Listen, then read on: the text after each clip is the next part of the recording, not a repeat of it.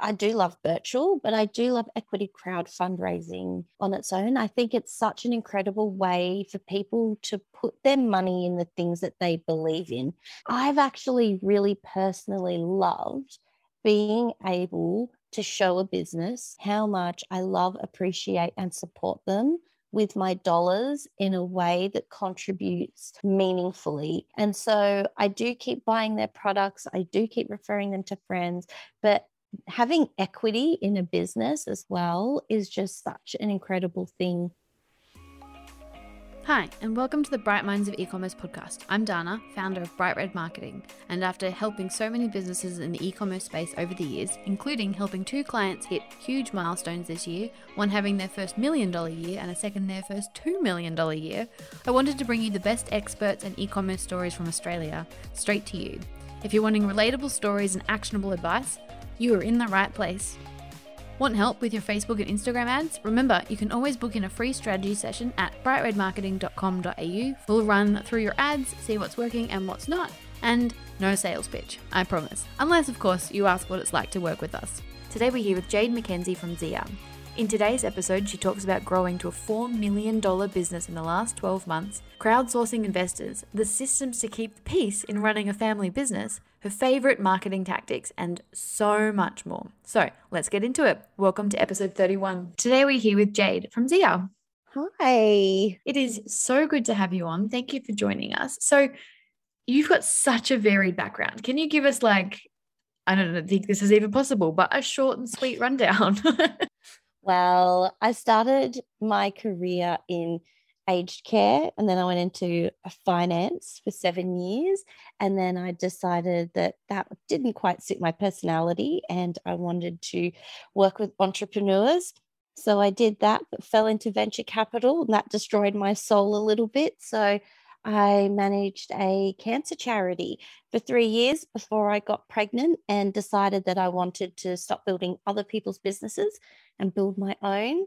So I created my own service-based business called Event Hand, where I did event management, planning, and I also did business coaching. And currently, after another baby, I am with my partner in our business, Zia, and we also own another e-com called Native Man Skincare, and we're just about to take over another women's skincare range. Amazing. I mean, we could sit here and talk about that history for a very long time, but we are here to talk about Zia. Can you tell us a little bit about your journey with Zia, how that sort of came to be, and any cool lessons you've learned along the way? Yeah, absolutely. Well, it's interesting because I had always had aspirations to be part of an e-commerce, but I just never knew how that was ever going to eventuate. So I was actually separated and then divorced from my ex-husband and hanging around entrepreneurial circles like I love to do. And Hayden was somebody who caught my eye as somebody who's doing really incredible things and unique things in the e-commerce world. So he founded Zia, and that is an e-commerce business that is based all around one ingredient called Kunzea ambigua.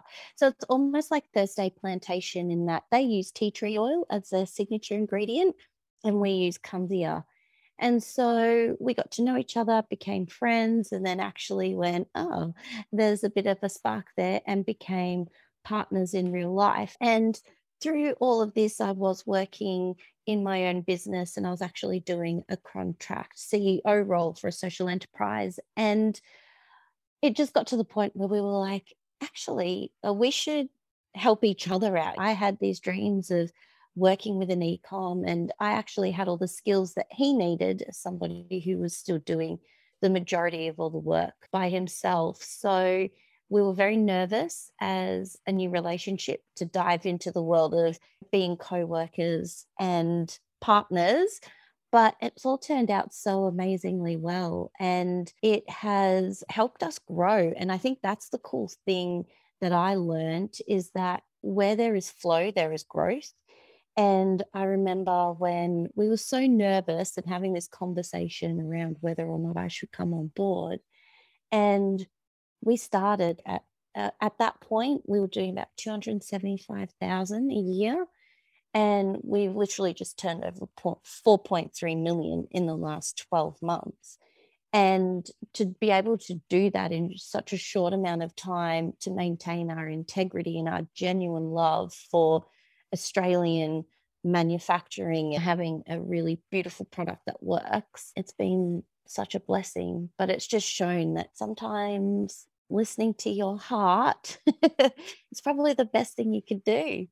Yeah, I love that. So what do you think have been some of the keys to helping you hit that just over 4 million in, I think you said, those last 12 months?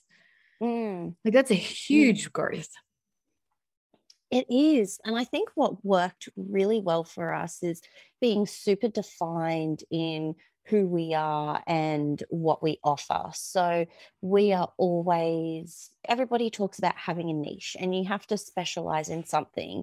I do think that sometimes you can get caught in the, oh, but I need to make a sale. And I know that if people hear this, it will turn in $2. And sometimes that can almost take you away from what your uniqueness is, your blue ocean strategy. But what we really do well is get really finite and fierce on who we are for, who our target market is, and all of our branding and our digital marketing efforts are based around that. And so by being able to be super defined in this area, it means that when we scale, we're able to do that without increasing our lead costs, our clicks, our anything. By being able to have this tapped in audience, it just means that scaling and growth is actually quite natural, rather than feeling like, oh, I have to explore multiple areas to get the traction that I need to get to X amount. So working with a specialist as well in marketing and Facebook ads means that you can have somebody there taking care of that for you. I'm a very big believer in outsourcing, and so is Hayden. And they can focus on those numbers while you focus on the brand integrity. Yeah, amazing. When you say that you're working with agencies and digital and stuff, what would you say are your favorite marketing activities? Oh, my favorite marketing activities. Oh, no. I love them all, but only certain parts of them.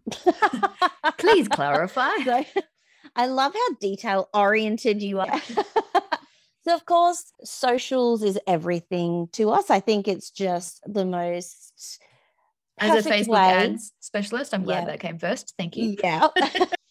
Just because you're able to be in a platform where people already are, like, my gosh, it just takes so much of the weight off of your marketing because people are already there.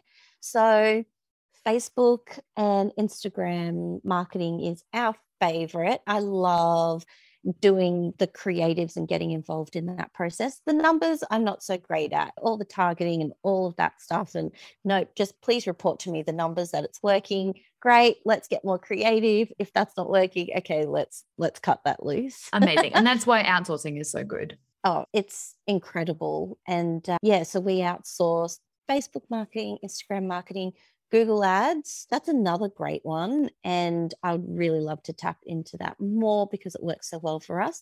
We actually do Bing ads as well, because that's where a lot of our target demographic is, because they are older. Yep. So gotta love a bit of Bing. Got another client in the same boat. Works very nicely for that older demographic. And what other digital marketing things do we do? Even non-digital. Everything's so digital these days. If you're doing other non-digital things that work well, I'd love to hear about them. Well, we're doing sampling. So sampling is great because our product, it's not something that is in grocery stores yet. And we do have over 500 stockists, but think of how many pharmacies there are in Australia. 500 isn't really touching the sides yet.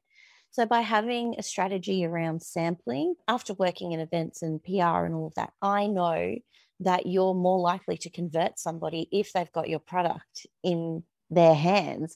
And so that is something that we're doing this year, which I'm really loving. We've actually done PR and that's worked really well for us. We are going to be doing some TV commercials in the second half of the year, because we're at a stage now where we can hit our target demographic. We've got the funding for it, and it's actually going to give us that brand awareness that we need to keep scaling and growing, which is exciting. And oh God, there's just so much. We do everything. I love that. Given that Facebook, Instagram, those sorts of things are so trackable, is there a process in place of tracking your things like your sampling, your PR, a plan for the TV? Because those things are historically a little harder to track the success of. Yes. We do discuss this in detail. So as a team, we're always obviously looking at our ROI and seeing how much we get for the investment that we put in. But we also understand that brand awareness for us right now where we are is a huge piece that we need to look at as well. That's really hard to track. But things that we do put into place that we can at the moment regarding our samples and even print media ads that we've done in magazines, things like QR codes and discount incentives. So we always play around with those. We have been recently, we've just done a campaign across women's weekly magazines. So that's Life, Australian Women's Weekly, Women's Day, Who magazine. So we have a double spread in all of these, and the QR code is completely different depending on the publication, and the discount or the incentive is different as well. So we've still got an element of play in our work. It's not so serious. It's like, oh, what do we think will work here? And then through the QR code and the tracking through the discounts, we're able to see what kind of return we're getting there. So that's something that we always are a big advocate for. It's like, what's the call to action? And then how can you do this to understand your audience more? How can you put in some metrics? So what's working and what's not working? I love that. I mean, to be fair, the one good thing that came out of COVID, everyone knows how to use QR codes now. Oh my God, I know, right? They were like dying before COVID. That's amazing, because often with like your print and stuff, it's quite difficult to track. So I love that you've got a nice way of tracking that. On your website, you've obviously got kind of sub-brands within Zia. Mm-hmm. Did it always have the sort of 4 sub-brands with your Relief Essentials Gourmet Active, or did they sort of slowly come to be as the business grew? No, they came about 2 years ago. So what we had started doing was creating and developing more products. Our signature product is the Kunzea Pain Relief Cream. That's actually what makes up about 70 to 80% of our sales. So it really is the hero product.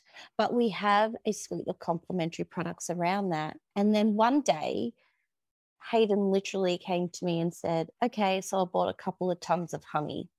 I was like, what the F? Are you kidding me? How are we going to make this fit? But it was a passion for him. And we actually were able to find, well, he found a beekeeper that does this, oh my God, this most incredible Kunzea honey. And just for a bit of background, Kunzea ambigua only flowers for about 8 to 10 weeks of a year. And that's in spring. And they are the most beautiful looking and smelling flowers. It's actually one of my most favorite scents in the whole wide world. We're trying to replicate it and we cannot, but we can get honey from it. We're still working on the scent, but we've got the honey. And he's like, I found a beekeeper. He's agreed that he'll do this. And so it's some of the most pure, organic, pristine, gorgeous honey you'll ever get in the world. It comes from Flinders Island. We sell out of it every single year. But I'm looking at this going, all right, this really doesn't fit into the brand story. And we also sell a lot of essential oils because Hayden's mum is an aromatherapist, a naturopath. So she created all these blends. So we started having conversations around how we can keep the integrity of the business, but make it so it made sense to people. Like they're not just coming onto this website and going, whoa, what's this mess? I came for pain relief cream. Why are you selling honey? Honey. Yeah. And essential oils. So yeah, and essentials were the first to split. And then we created Zia Gourmet, and that has now 3 types of honey and a salt and pepper blend and some dried Kunzea leaves. And then recently we introduced Zia Active, which is for pre and post muscle recovery and for a younger demographic. And it's the first product in the world to contain magnesium and Kunzea and peppermint together.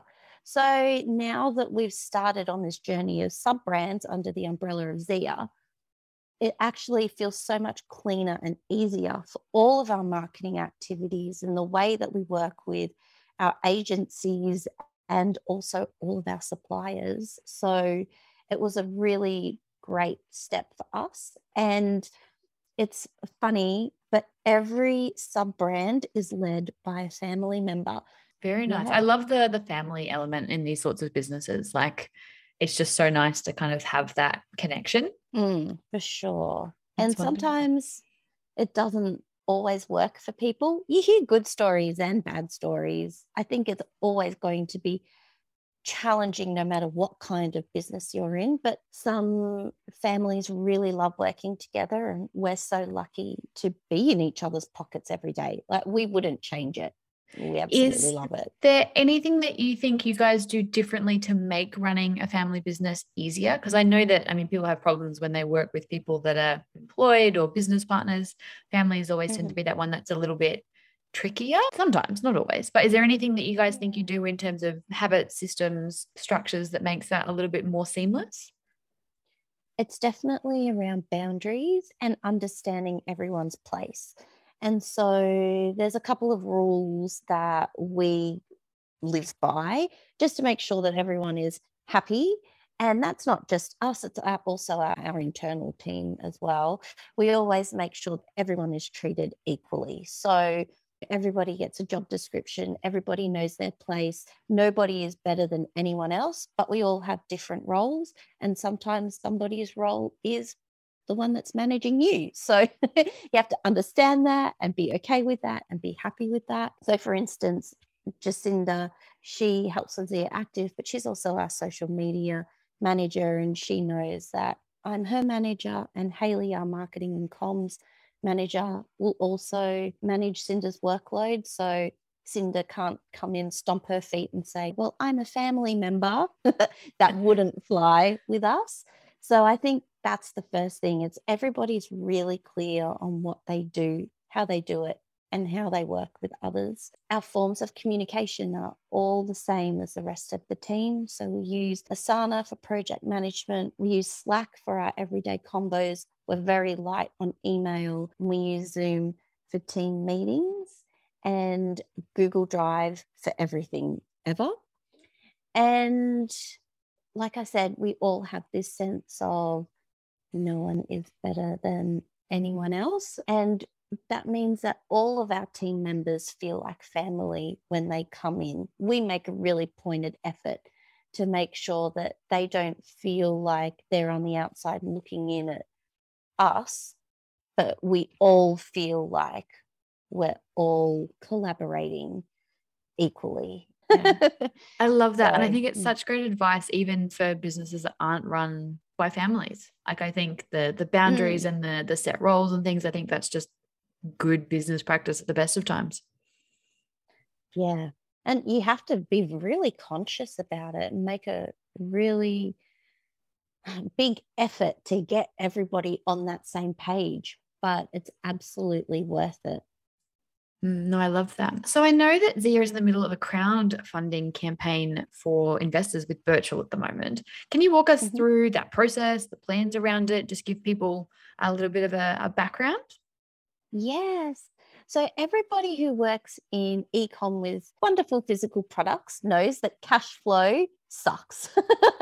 Honestly, it's like the hardest thing in a business, one of the hardest things to keep up with, especially in high pockets of growth, because you have to invest in the stock before you can sell it.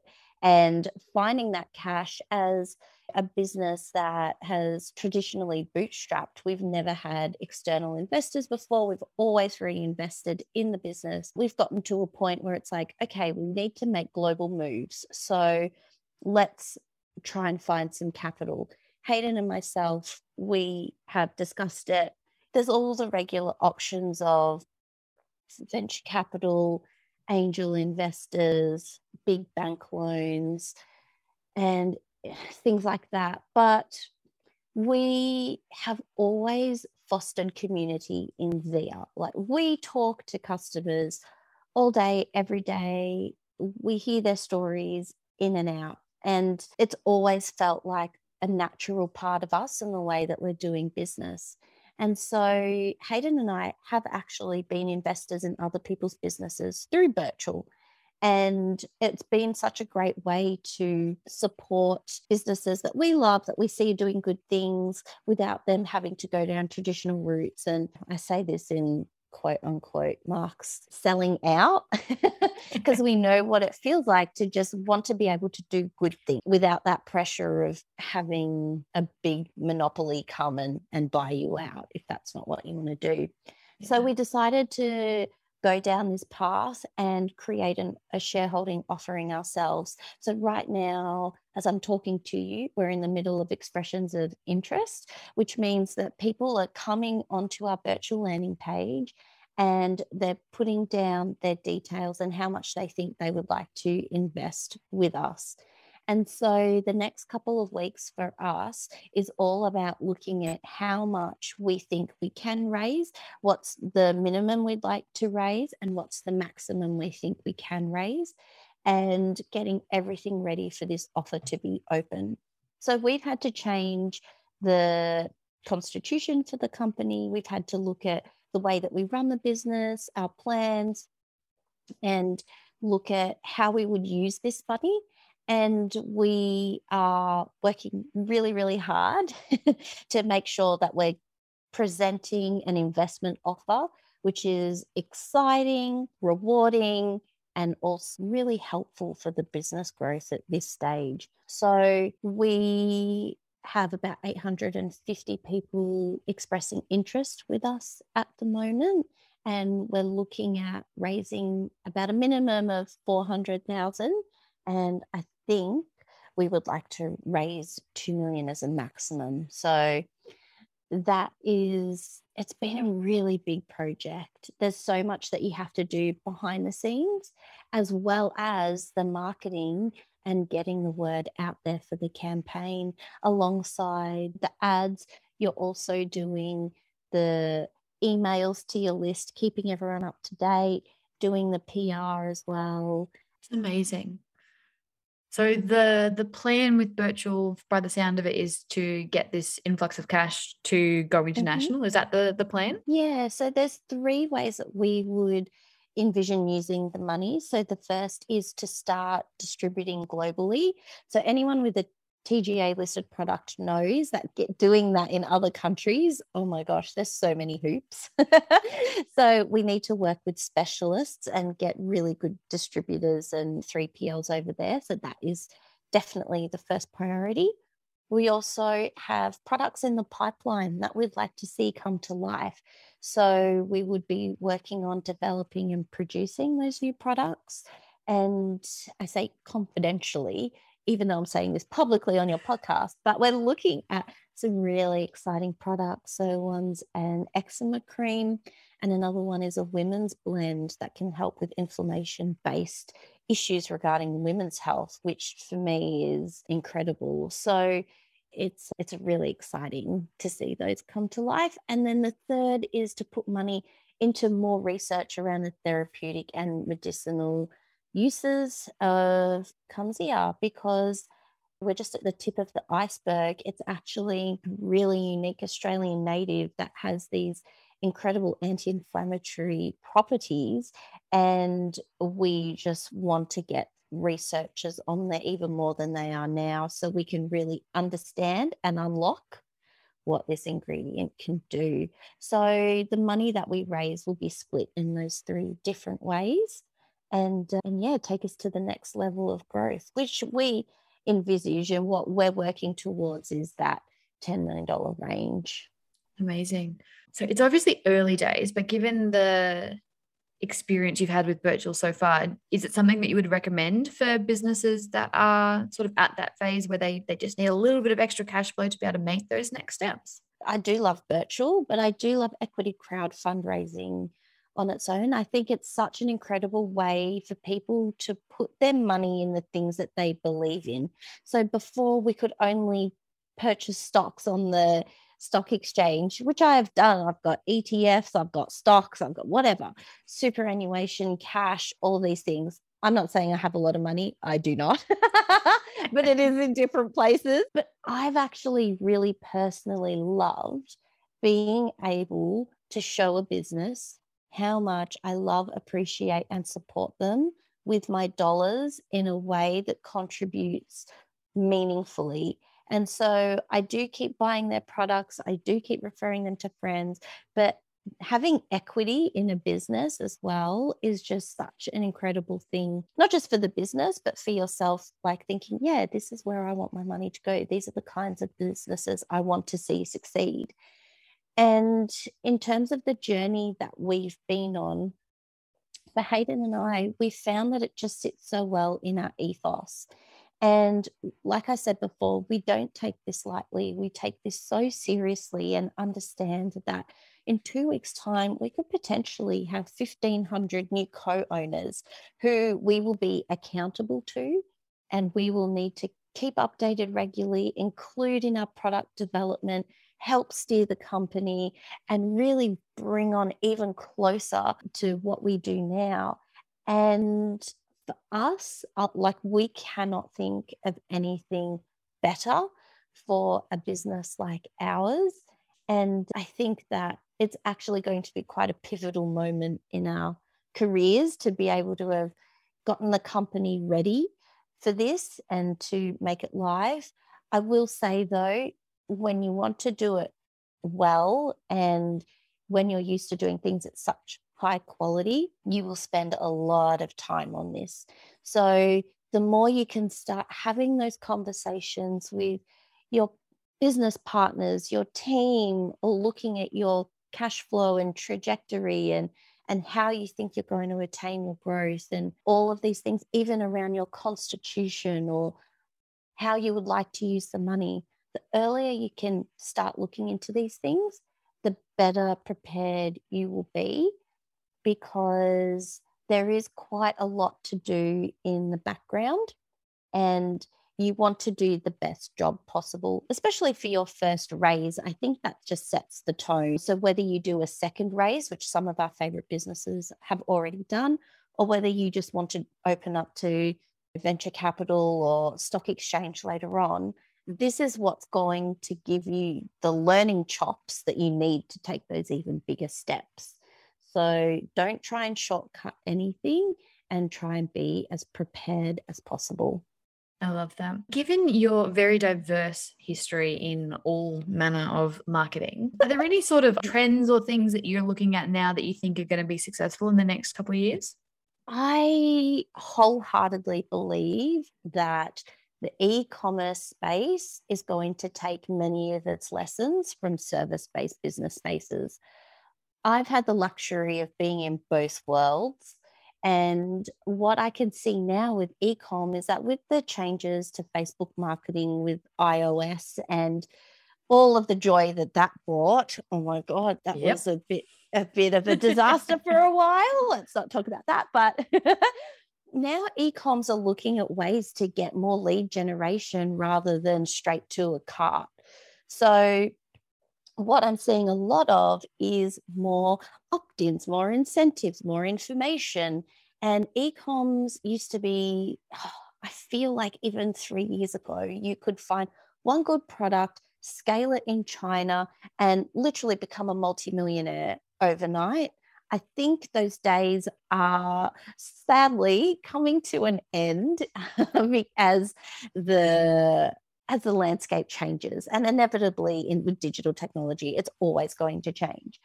So what I am really seeing is this synergy between how service-based businesses market and how e-coms market. Service-based businesses are all about like, know, and trust. We build our businesses through a face, through a brand, through personalized marketing, through really customer-focused communications, and you're making everything so personal and giving them value that they can't get anywhere else. And so by looking at the way that service-based businesses do their marketing, it can actually be really successfully replicated in e-com. So launches that I used to do as a service-based business, I would always build a huge list, and then I would have a big opt-in, I would have webinars, and then I would open doors to early bird incentives for my digital course or for my coaching. And that's how I would fill my spots, make my money. And then you would have this ongoing relationship with them over the years. And I think now in e-com, we're starting to learn that we can use the same things here too. It doesn't have to be just like, come to my site, buy my product immediately. It can be, hey, we are the experts in this area. More than products, we can give you information, education. Take a look at brands like Rose Inc, for instance, in terms of their skincare and what they do, their videos, their information. They're trying to make it more personal. I've noticed this a lot, especially in skincare and beauty, how they're trying to be more reflective of real people and people of all different nationalities and genders, which is actually something that's big for me as a person who has multi flavors. My mum's Filipino, my dad's Scottish. I don't feel like I fit in anywhere. I'm a first generation Aussie. So it's actually really nice to see e-commerce branch out in that way and be more information focused and really try and build their brands around people and their needs rather than just selling a fix. I do believe that there are things that people in e-com can learn about taking care of their communities and the people who are interested in their own industry. And even if somebody doesn't buy right now, the cost to get a lead is cheaper than instantly converting on an ad. That's what we find.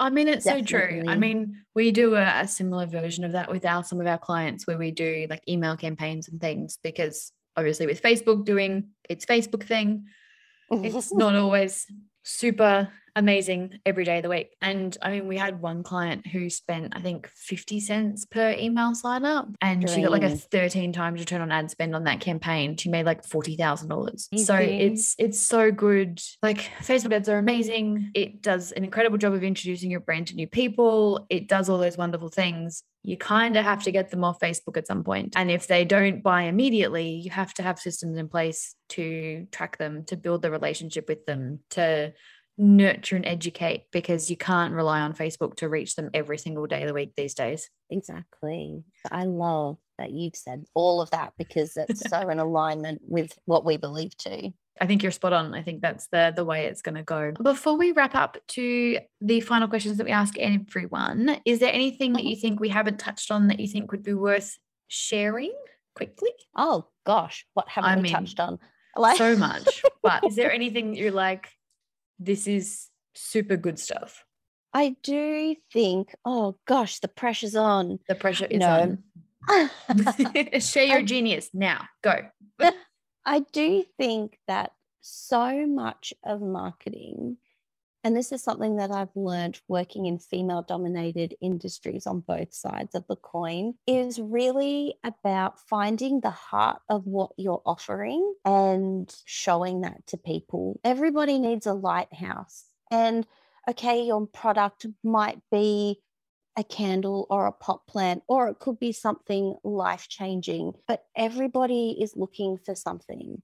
And I feel like the more heart we can put into our brands, the more that we can make it a mirror for the world that we want to see, that we want to be in, the more that people will be attracted to that.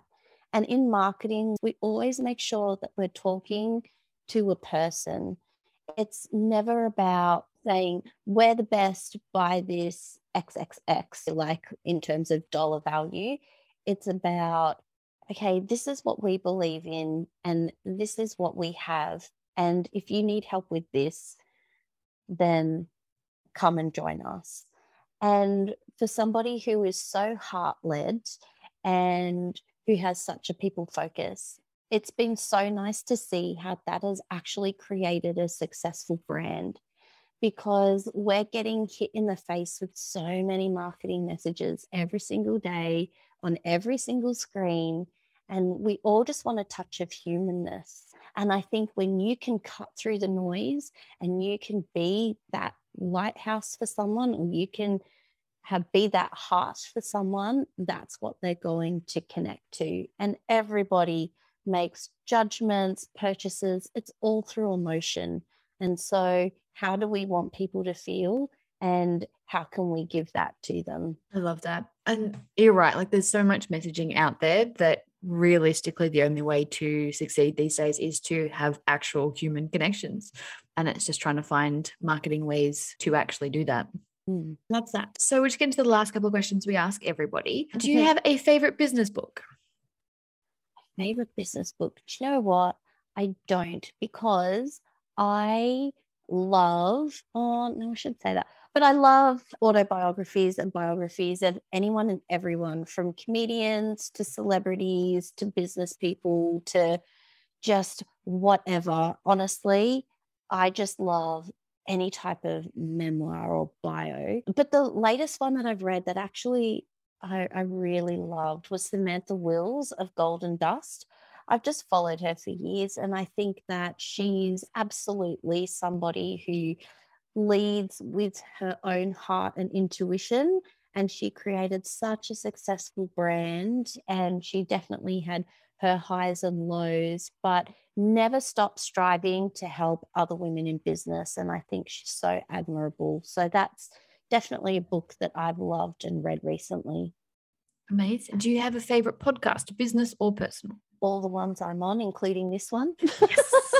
My favorite answer, and we're done. Thank you.